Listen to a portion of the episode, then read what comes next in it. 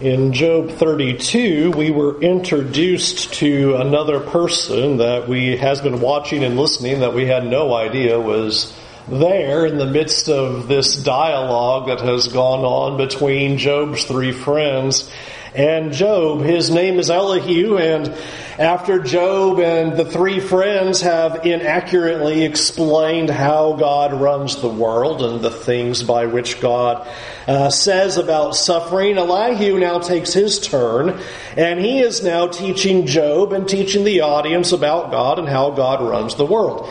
Uh, in looking at Elihu, we've spent some time talking about the challenge of understanding his words. Is he speaking what is right and representing God properly, or is he speaking wrong and should be lumped in like the three friends? And uh, quite a bit of discussion back and forth that you have amongst scholars on that. But ultimately, I think the thing that should solve that concern would be that Elihu is the only person who is not required to repent of the things that were said. And uh, that should be very weighty to us when you come to the end of the book that God doesn't come to Elihu and say, Oh, and you too, you didn't say what was right of me. Instead, he is the only one that is not somebody who has spoken improperly of God. And so with that, we have been looking at Elihu's words and we've been considering the ways that he describes how God runs the world as instructive to understanding suffering and understanding trials and understanding what God is doing. And we saw how Elihu began last week in chapters 32 and 33, where in that first speech we see that Elihu declares that God is speaking through suffering and he's teaching people, in particular Job, as he's mentioned, so that we are kept from falling into the pit. That suffering is to be considered, in essence, a grace of God that awakens our eternal considerations and causes us to think about spiritual things. We've observed and considered many times that it's not through the good times and in prosperity that we think about our eternal souls and think about God, but it is in difficulty, it is in trial, and that's why you have James and First Peter and so many other places that speak about suffering and difficulty being the refining of faith. That these things are given to us by God to uh, cause us to seek after Him to cause us to consider our faith and to then mold us and make us into what God wants us to be. In essence, God allows suffering in the world to awaken our spiritual affections so that we would seek the Lord. After giving that first speech, and you remember at the end of chapter 33, you have Elihu saying to Job, if you have any rebuttal, go right ahead. Feel free to speak if you have something to say about those things. And we've grown accustomed to Job responding when that opportunity comes along. After every single friend speaks, Job has a rebuttal disagreeing with what that friend has said. But here not the case. Elihu has given his first, first speech. Job remains silent. He has nothing to say to those things, which then allows Elihu to continue on. We're going to look at the rest of Elihu's words tonight, and uh, again, it's difficult to uh, encapsulate all of these chapters, four chapters, in only the time that we have. And so we'll hit a lot of the highlights that we see Elihu saying and the important concepts that he teaches about suffering, about how God runs the world, and what we can learn from that. So if you turn your attention to Job chapter 34, Job chapter 34, and we'll begin then with just the first nine verses. Job 34, then Elihu answered and said, Hear my words, you wise men, and give ear to me, you who know. For the ear tests words as a palate tastes food. Let us choose what is right. Let us know among ourselves what is good. For Job has said, I am in the right, and God has taken away my right. In spite of my right, I am counted a liar. My wound is incurable, though I am without transgression. What man is like Job who drinks up scoffing like water, who travels in company with evildoers and walks with wicked men? For he has said it profits a man nothing that he should take delight in God. We have a lot to work with right there. Uh, Elihu, and some of the things he says is one of the reasons why some people think you should disregard Elihu, because he begins to sound like the three friends now at this moment. And so let's consider what Elihu now is saying. I think it's important to observe again, you will notice that Elihu's speech is not like the three friends' speech yet again. That Elihu does not say, well, it's because of your past sins, and here's all the things that you must have done wrong in your your past, and that's why you're suffering. Notice again that Elihu does what he did in chapter 32. He says, Here's what I heard you say, Job. Here's the words that you said, and it is by these words that you're going to be condemned. And he points out two things that Job has said. One, we have seen Job utter this concept many, many times that God is not just. He's constantly been pointing to that, even though he still expects God's justice. He has said that God is not just, and you see that there in verse 5 that I am in the right, and God has taken away my right. Some translations even say, taken away my justice, that you are not right. God has not acted appropriately or justly or rightly before Job. And Elihu was quoting Job accurately in that. You'll notice in verse 9 the other quotation he takes from Job when he says, therefore, he says, It profits a man nothing that he should take delight in God. Job said that also. He looked at life said, What does it matter if we serve God or not? It's of zero benefit to a human because he's been righteous and blameless and upright, and look at what's happened to him. And so, what is the point of being righteous? What is the point of doing good if this is going to be the outcome? Now, I want us to consider what is Elihu basically doing? And here's where I think Elihu is different than the three friends, because not only is he not accusing Job and saying, well, it's because of your past actions and your sinful past that all of this suffering has come upon you. When you read verses 7 and 8, you think, well, boy, he just sounds like Eliphaz, right? What man is like Job who drinks up scoffing like water and travels in the company of evildoers and walks with evil men? But don't stop reading. Why does Elihu say that's what you're doing? Verse 9. Because he said, it profits a man nothing that he should take delight in God. What Elihu is saying is, you're talking like the wicked people. When you say things like that, that God is not just, that He has taken away my right, and that in spite of my right, I'm counted as a liar, and even though I'm without transgression, it profits a man nothing, that in benefiting or in serving Him in the slightest it does me any good whatsoever, Elihu says, by saying those words, that's what the wicked sound like. In fact, if you jump forward to the very end of this chapter, you'll notice that's the point he makes again in verse 36. Would that Job were tried to the end. Why? Because he answers like wicked men. This is what Elihu is saying. It's, it is your words that are in the wrong. You sound like what wicked people would say. The words that you're expressing would put you then in the camp of the wicked. And I think it is important to recognize how right Elihu is in that if we remember how all of this started. All of this begins with God telling Satan, Here is my servant Job. He's blameless and upright. He fears God and turns away from evil. And Satan put a challenge down and said, There's only a one reason why people serve you because of what they get. Does Job serve God for nothing? Is the question that Satan responds. And that's what begins all of this. Is does Job serve God for nothing? Notice what Elihu has said about what Job has done. If Job's response is this in verse 9, it profits a man nothing that he should take delight in God. Elihu's going, this is what this whole book has been about is Satan has said that's the only reason people serve God is for the benefit they receive out of it.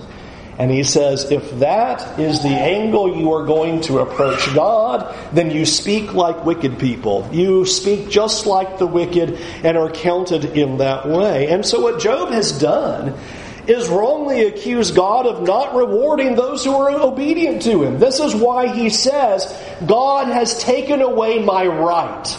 What right or justice is Job referring to? Except that I have lived a righteous life and I'm not enjoying the physical, tangible benefits of such. You've taken away my right. Therefore, there's no profit to serving God or taking delight in Him. You've taken those things away from me. And so, Job is wrongly now accusing God and saying, Well, you don't reward those who are obedient to you. And we'll see this as we look at this lesson tonight and look at the words of Elihu, that this is exactly what Elihu now is spending his time talking about are these two points. Job has said that God is not just and Job has said that there's no benefit in the righteous serving God. And we're going to see Elihu just take on those two things in the rest of his speech and drive this home to say, that's not right. And here's the reasons why. So you'll notice from verse 10 then, what Elihu then does is he deals with the justice of God that we have seen Job challenge again and again. And you notice that in verse 10, therefore hear me, you men of understanding, far be it from from God that he should do wickedness, and from the Almighty that he should do wrong. For according to the work of a man he will repay, and according to his ways he will make it befall him. Of a truth, God will not do wickedly, and the Almighty will not pervert justice. Notice what, what Elihu just asserts. God is just. You keep saying that God's not just, that He's taken away your right, that somehow God is in the wrong. And Job, if you just had your chance to stand before God and express your, your righteousness, that God would be found wrong and He would sort all this out. And here is Elihu going, You can't say that God perverts justice.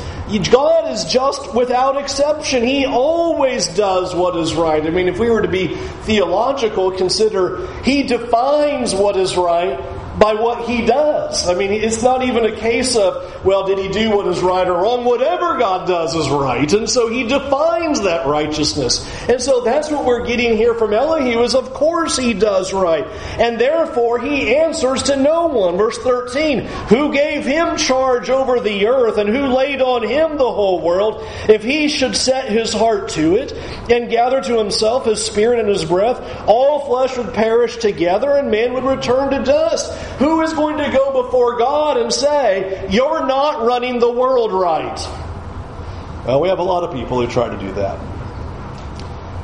But Elihu is saying, You don't get to do that. Who is accountable that God would say, Well, I am accountable to this person for how I've done things? No one. And that's the whole point that he's getting at. Who are you, Job, to go to God and say you're doing things wrong? And that's what verses 16 through 20 he continues in describing this and saying, Who is going to come before him and say such things? He uses illustrations. Verse 17, Shall one who hates justice govern? Will you condemn him who is righteous and mighty, who says a king to a king worthless one and to nobles wicked men, who shows no partiality to princes or regard the rich more than the poor, for they are all the work of his hands. In a moment they die. At midnight the people are, are shaken and pass away, and the mighty are taken away by no human hand. What human can come before God and say, You're not doing it right? How can you possibly say, Job, that God is not just?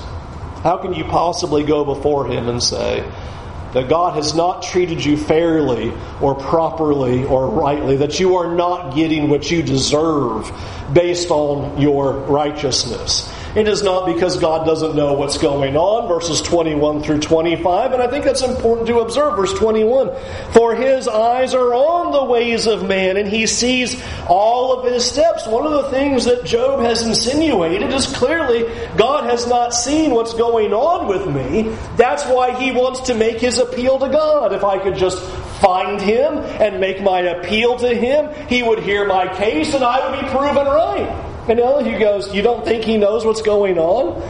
You don't think he's aware of the situation? You think that his eyes are not on the ways of the steps of all mankind? Of course it is. And he makes the point, of course, God is going to deal with the wicked. This is one of the difficulties that Job and the three friends have had back and forth, where Job is looking around and saying, All I see are wicked people. I see wicked prosper all the time. How can you say the wicked get their just reward? And, and Elihu confirms God is just, and he will bring about a punishment upon the wicked. But the problem, Job, is you can't say to God that God should respond on your terms. Verse 31. For has anyone said to God, I have borne punishment, I will, will not offend any more. Teach me what I do not see. If I have done iniquity, I will not do it no more. If he then makes repayment to suit you because you reject it, for you must choose and not I, therefore declare what you know. Are you going to come before God and say, This is how it's supposed to operate? These are the terms by which I have come before you.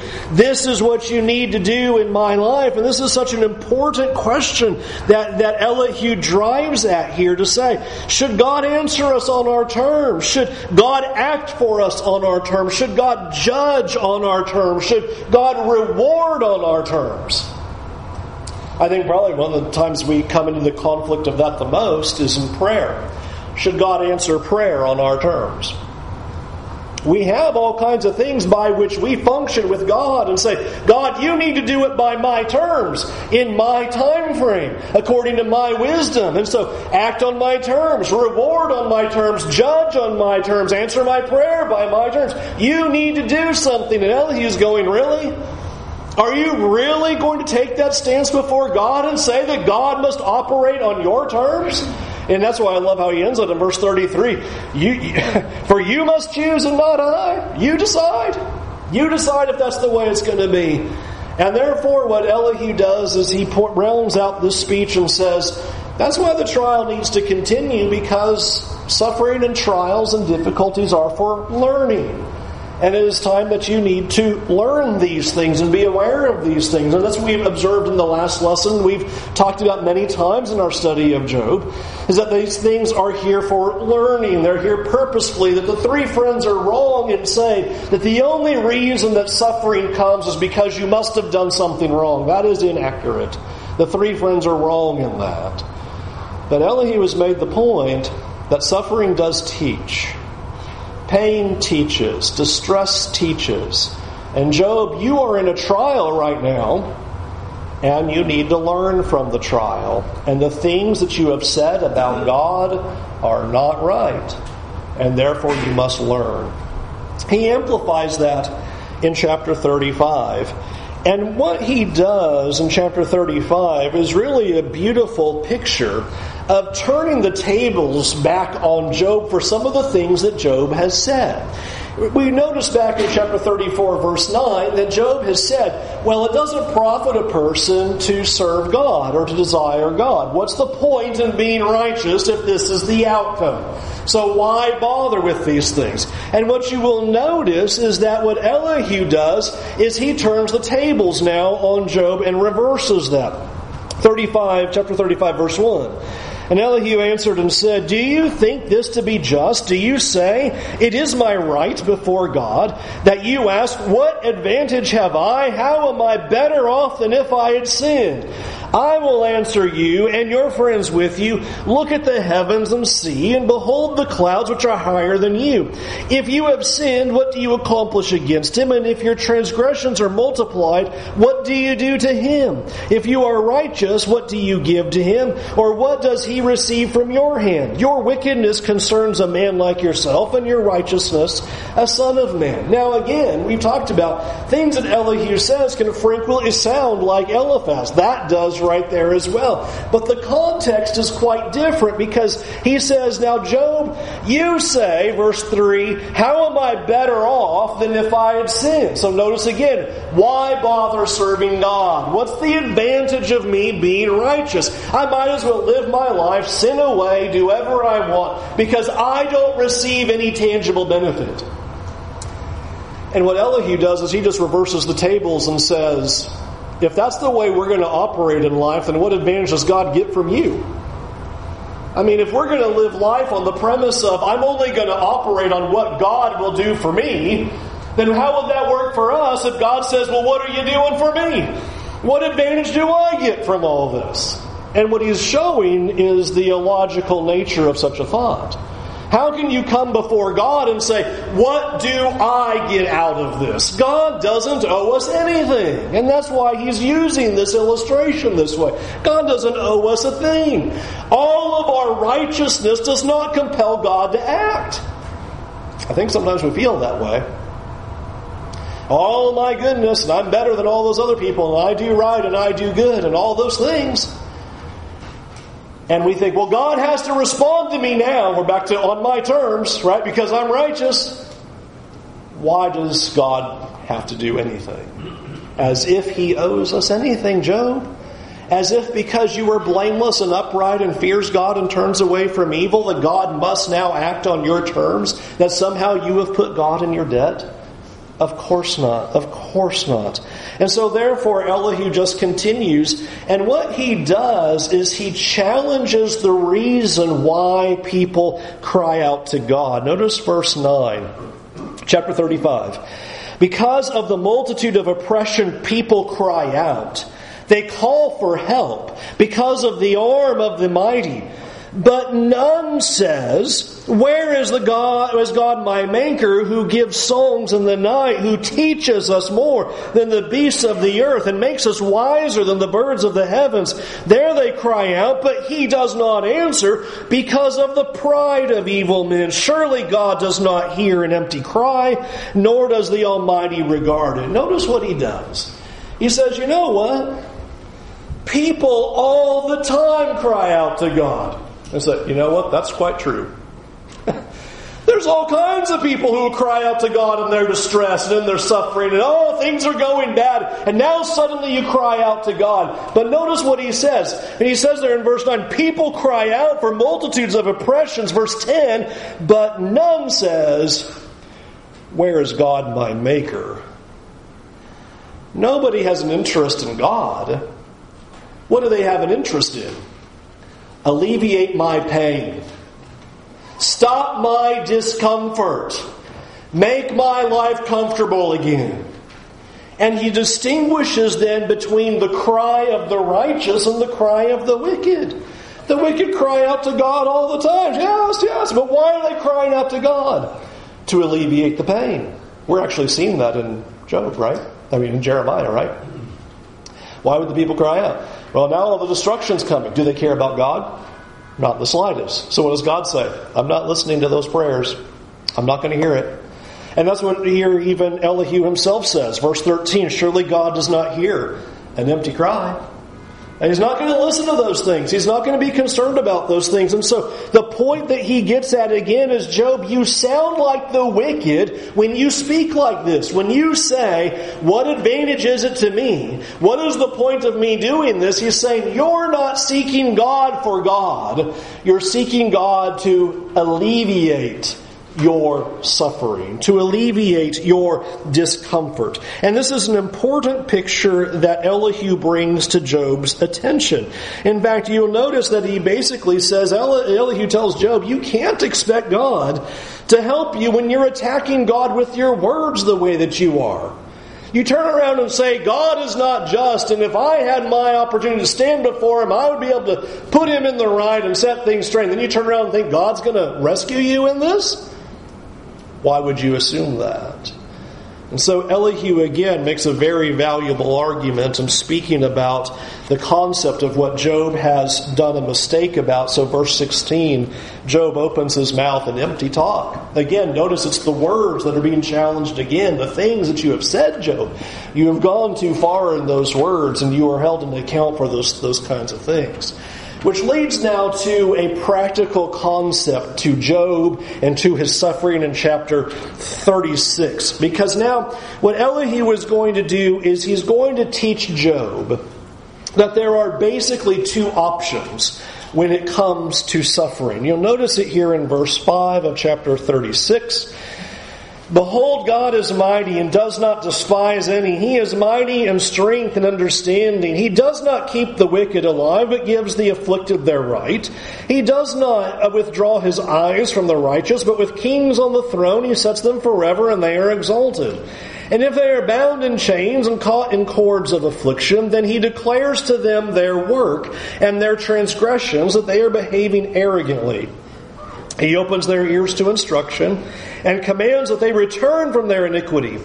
If they listen and serve him, they complete their days in prosperity and their years are in pleasantness. But if they do not listen, they perish by the sword and die without knowledge. And then he goes on to describe some more about how the wicked deal with suffering. And you'll notice that what he's doing is saying, so when suffering comes, there really are two options that it boils down to. You can either have suffering come and you can seek after God. You can turn your heart to Him, and as Elihu has already made the point, pain and suffering and distress has that learning characteristic to it, that we would pay attention spiritually, that we would turn our eyes to God. He says the righteous would do that. But there is also another option. And the other option is to sin all the more. And he says that is the choice that is put before us. If they do not listen, they will perish by, by the sword. And so notice verse 13, the, God, the godless in heart cherish anger. They do not cry out for help when he binds them. They die in youth and their life ends among the cult prostitutes. He delivers the afflicted by their affliction and he opens their ear by adversity. He also allured you out of distress into a broad place where there was no cramping, and what was set before your table was full of fatness. Ultimately, we would all like to think that we are righteous and that we would always choose the righteous path. But how do you know? And this is what the whole scene between God and Satan has been about, right? God says, I bless my people. I care for them. I do good by them. They are righteous. Satan says, You know what you've done by doing that? You basically have made a bunch of mercenaries who serve God for themselves. You put a hedge around him, take the hedge down, take away the blessings, rip all that away from him, and he won't serve anymore. How will you know if you will serve God for nothing? Unless you go through suffering. And that's what's being brought out here. Because you have one of two options. You can either continue to serve God in the face of suffering and trial and loss, or you can turn to sin as your solution to your troubles. He says the wicked just go on sinning. The wicked continue in their adversity. But others, he says, he opens their ear by their adversity. So many times the scriptures give us pictures like that. It's hard to say these words. You know, I don't know that I could ever say what Psalm 119 says with a great smile on my face. It was good for me to suffer, that I might learn your statutes. But this is the argument that James and Peter and Job and the psalmist here are making that point. This is how we grow. This is how we learn. This is how we know what our faith is made of, but through our suffering. And so he says, here is the picture given to you, Job. What will be your response in your suffering? What will you do when the trial comes? How will you respond? Will you handle your suffering and your trial by turning to sin? Oh, how many people, when times get tough, when trials, and certainly severe trials strike, and their response is to turn away from God. That's their answer. Their answer is essentially the words that Elihu was quoting. If this is what becomes of the righteous, then what profit is it for me to desire God? Why should I bother? And Elihu's point is that's not the righteous. That's not the way the righteous contend. They serve God in the face of suffering, in the face of difficulty. We got to look at that this morning with the Apostle Paul, who was distressed and persecuted and all these things. And what does he say? I'm not stopping. Bring it on, whatever it takes. You can put Paul and Silas together in prison, they're just going to sing some songs. They're just going to keep going. It just doesn't matter. They're going to go and they're going to go and they're going to go. How will we handle our suffering? What will we do when that suffering comes upon us? The question is so important because the New Testament regularly challenges us with that. Because our common reaction to suffering is sin. Verses 12 through 21 of Job 36 is really all, all about that and challenging that. But we see to the New Testament, here's the writer of Hebrews as he exhorts in his sermon to his listeners, and he says, Therefore, as the Holy Spirit says today, if you will hear his voice, do not harden your hearts as in the rebellion on the day of testing in the wilderness, where your fathers put me to the test and saw my works for 40 years. He says, when they were in the wilderness, they were put to the test. And he says, here's what I want you not to do. Don't harden your heart when you're put to the test. Listen to my voice and don't harden your heart which is what the writer of Hebrews would go on to argue about how they fell in the wilderness. Don't harden your heart in the day of testing. Wicked people turn to sin, but he challenges Job in verse 21 and tells him, You make sure you don't do that. You need to take care. Verse 21 Take care. Do not turn to iniquity, for this you have chosen rather than affliction, to say that God is not just to say that it profit, does not profit a person to serve God. You have chosen the wrong path when you say those words. You sound like the wicked. Don't choose iniquity. Don't choose sin when you do that. In fact, in the midst of your suffering, in the midst of your trial, listen to verse 22. Behold, God is exalted in his power. Who is a teacher like him? This is an important lens for suffering. I'm going to just spend a whole other sermon right here. We'll just do it on Wednesday night when we get there. Elihu's declaration is suffering teaches, pain teaches, we learn. It makes our spiritual awareness turn on as we think about spiritual things and become more aware of our faith. And Elihu says, Who's a teacher like God? Who is going to teach you any better to make your faith what it needs to be than God? And that's what a trial does. And that's what suffering does. And Job has basically said, as the words are, are, are found in here, to be able to say, Well, I, I've learned my lesson, I'm done, go ahead and turn the trial off. I got it, I got it. That's what I want to do in a trial. Okay, I've learned my lesson, Lord. I got it. Okay, I got it. I got it. Stop. Make it stop. Elihu's going, You're not the teacher. And God, who is a better teacher than Him? Let the suffering, let the trial do its work. That's what Paul says, Peter, James again. Let it be its perfect, perfecting work. Let it bring you to maturity. Let it bring you to completion. Let it do its work in you. Don't choose sin. Don't choose evil. Learn from this. What is God doing to refine my faith, to move me to what God has called me to be? That brings us then into really a beautiful finale that comes in at the end of chapter 36 and it leads into chapter 37. From chapter 36, verse 24, on to the end of the Elihu speech, you have him basically proclaiming the majesty of God. He simply describes the, the might and the power of God. I, I would beg you to go home and read these paragraphs and just listen to the beauty of what Elihu just describes of God's majesty and glory as you can see it in the creation.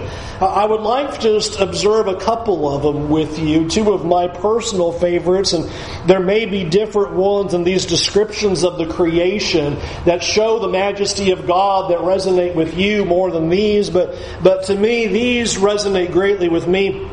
Chapter 36, verse 32. Speaking about God, he covers his hands with the lightning and commands it to strike the mark. Its crashing declares his presence. The cattle declare his, the cattle also declare that he rises. At this also my heart trembles and it leaps out of place. Keep listening to the thunder of his voice and the rumbling that comes from his mouth. Under whole heaven he lets it go and is lightning to the corners of the earth. After it, his voice roars. He thunders with his majestic voice, and he does not restrain the lightnings when his voice is heard. He thunders wondrously with his voice. He does great things that we cannot comprehend. What a picture that Elihu just says when you hear the thunder, it's the booming voice of God who is able to put his hands around the lightning and cast it where he wants.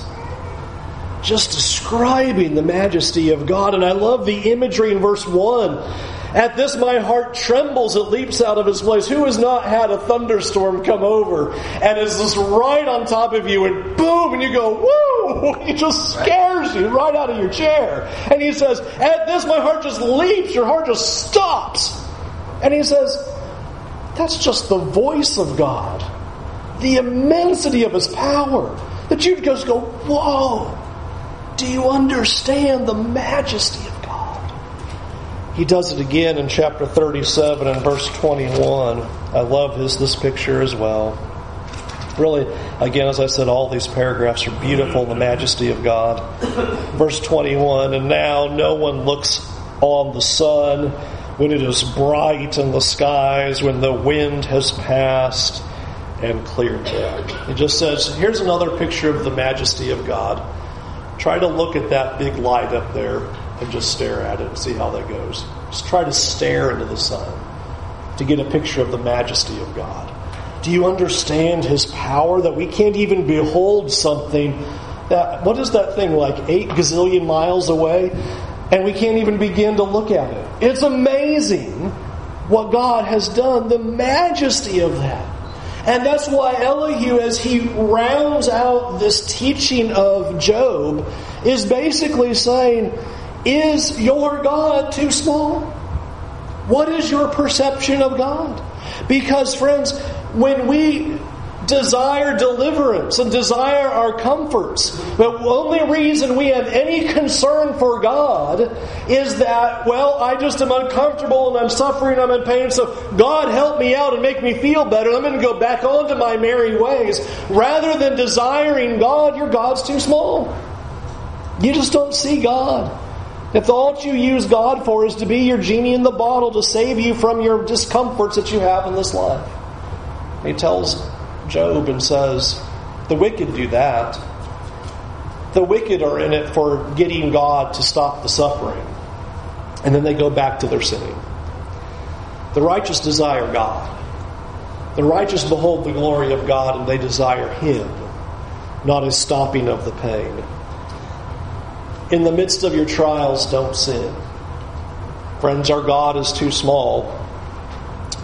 If we look at our pain and our discomfort and we think in the midst of our trials and in all of our weariness and in all of the suffering and all of the loss and all of the heartache, that the answer, the solution, the thing that will soothe that pain and fill that void is going to be sin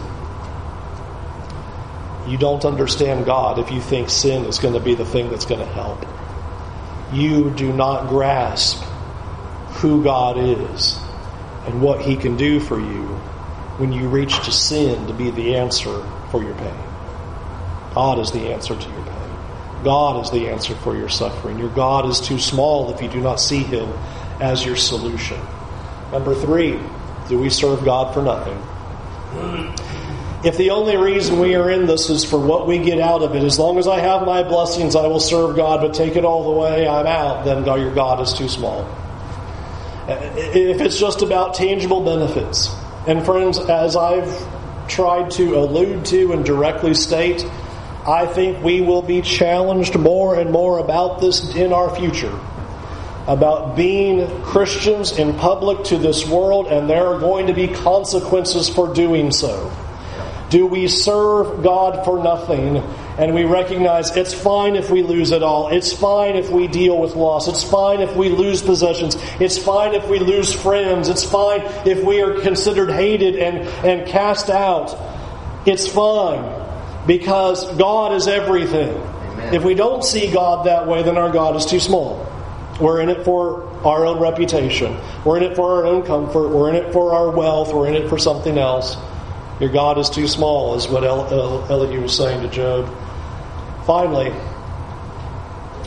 don't forget to look at God and look at His majesty when suffering. What an ending that Elihu has. When you're in the midst of your pain and when you're in the midst of that loss and the heartache and the distress and that suffering, keep God large in your heart and large in your mind by just choosing something of creation and going, Do you see how amazing God is? Look at the sun. Consider the thunder look at the things God on. He uses snow in here. I didn't think that'd be relevant for any of us in here, so I didn't go with snow. He talks about snow in here. That's a foreign concept to us. There's so many beautiful things about creation that Elihu uses in here to describe. Can you imagine what God does with all of that? And that we would see the beauty of God in that. This is why James can write his letter and he begins it by simply saying, Friends, in the midst of trials, you can count it all joy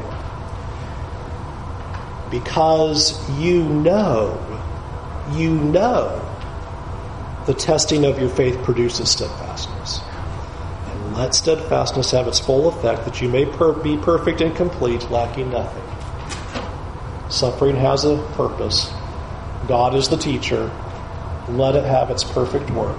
Let it change you so that God is not too small in your faith and in your heart. We'll sing a song now, and we invite you